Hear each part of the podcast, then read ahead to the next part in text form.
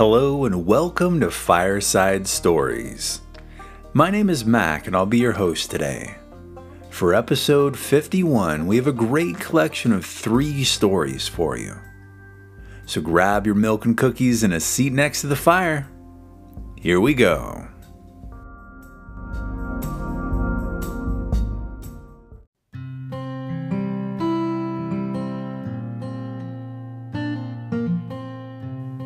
Today's story collection comes to us from Egermeier's Bible Storybook by Elsie E.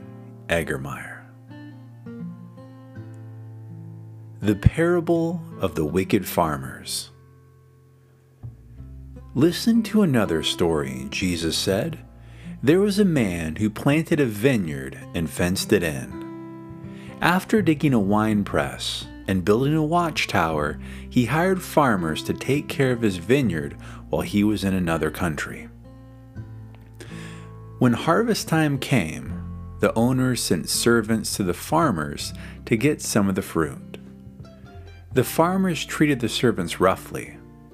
They beat the first one and sent him away without any fruit. They threw stones at the second one and injured him. They even killed the third servant. Later, the owner sent other servants, and the same thing happened. At last, the owner decided, I will send my son. They will respect him. From the watchtower, the farmers saw the son coming. They said to each other, The owner has sent his son. This vineyard will belong to him when his father dies. Let us kill the son and take this vineyard for our own. And that is what they did. Then Jesus asked, When the owner returns, what will he do to those men? The people answered, He will make them pay with their lives. Then he will hire better men to care for his vineyard. The new men will give him a share of the fruit that grows. Jesus looked boldly at his enemies who were standing in the crowd he told them, The kingdom of God will be taken from you and given to another people who will show by their lives that they are the children of God. The chief priests and scribes knew Jesus had accused them in the story he told. In their anger, they would have seized him, but they were afraid of the crowd, for the people believed that Jesus was a prophet. The Parable of the Wedding Feast. To help the people understand what the kingdom of heaven is like, Jesus told them this story. A king gave a feast when his son was married. Many guests from a nearby city were invited. When everything was ready, the guests did not arrive. The king sent his servants to remind the people of the wedding feast. Still, they would not come. They made fun of it and went on with their work. Some even mistreated and killed the king's servants. When the king heard what had happened, he was angry. He called out his army and ordered them to burn the city and destroy those who had killed his servants. Then he said to his servants, the wedding feast is ready, but those that were invited are not worthy to come. Go into the highways and invite everyone to the marriage. The servants obeyed.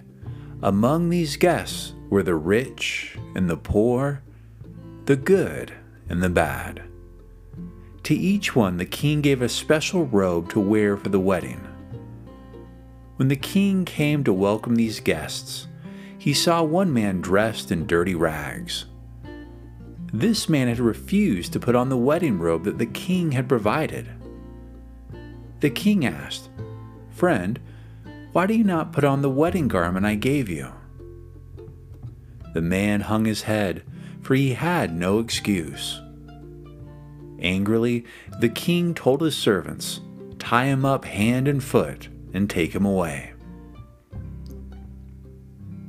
Jesus wanted to help people understand that many who are counting on entering heaven because of good religious acts alone would be disappointed.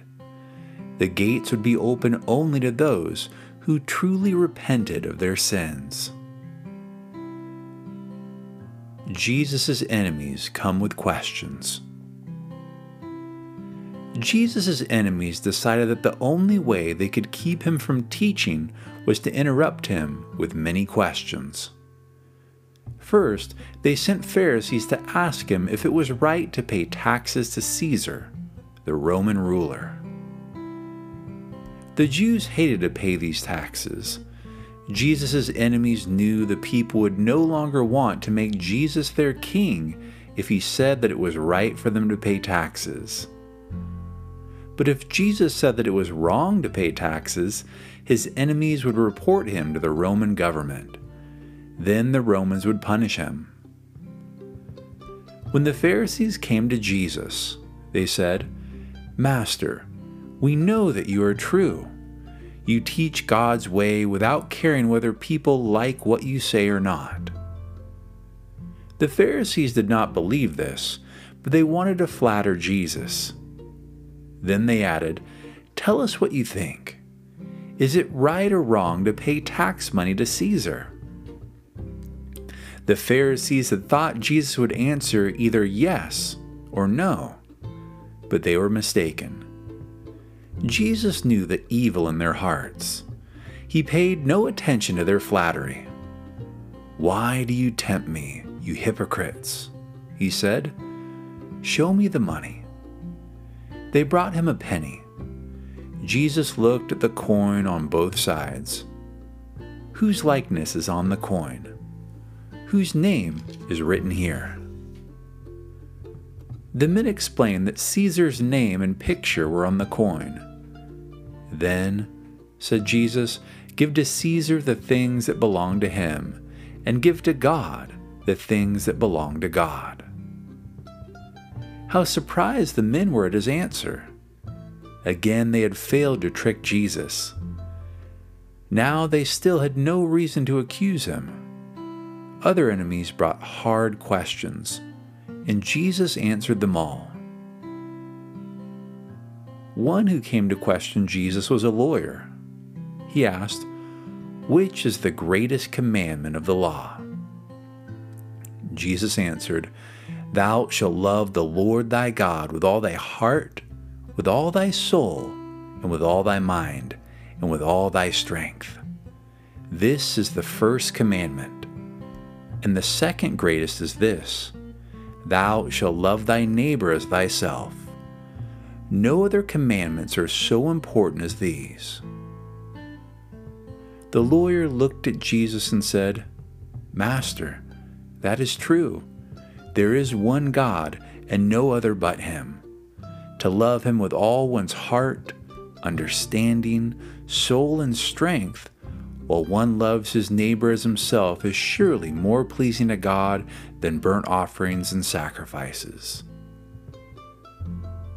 Jesus was pleased to hear the lawyer say this. Jesus told the man kindly, You are not far from the kingdom of God. After that, no one dared ask Jesus any question.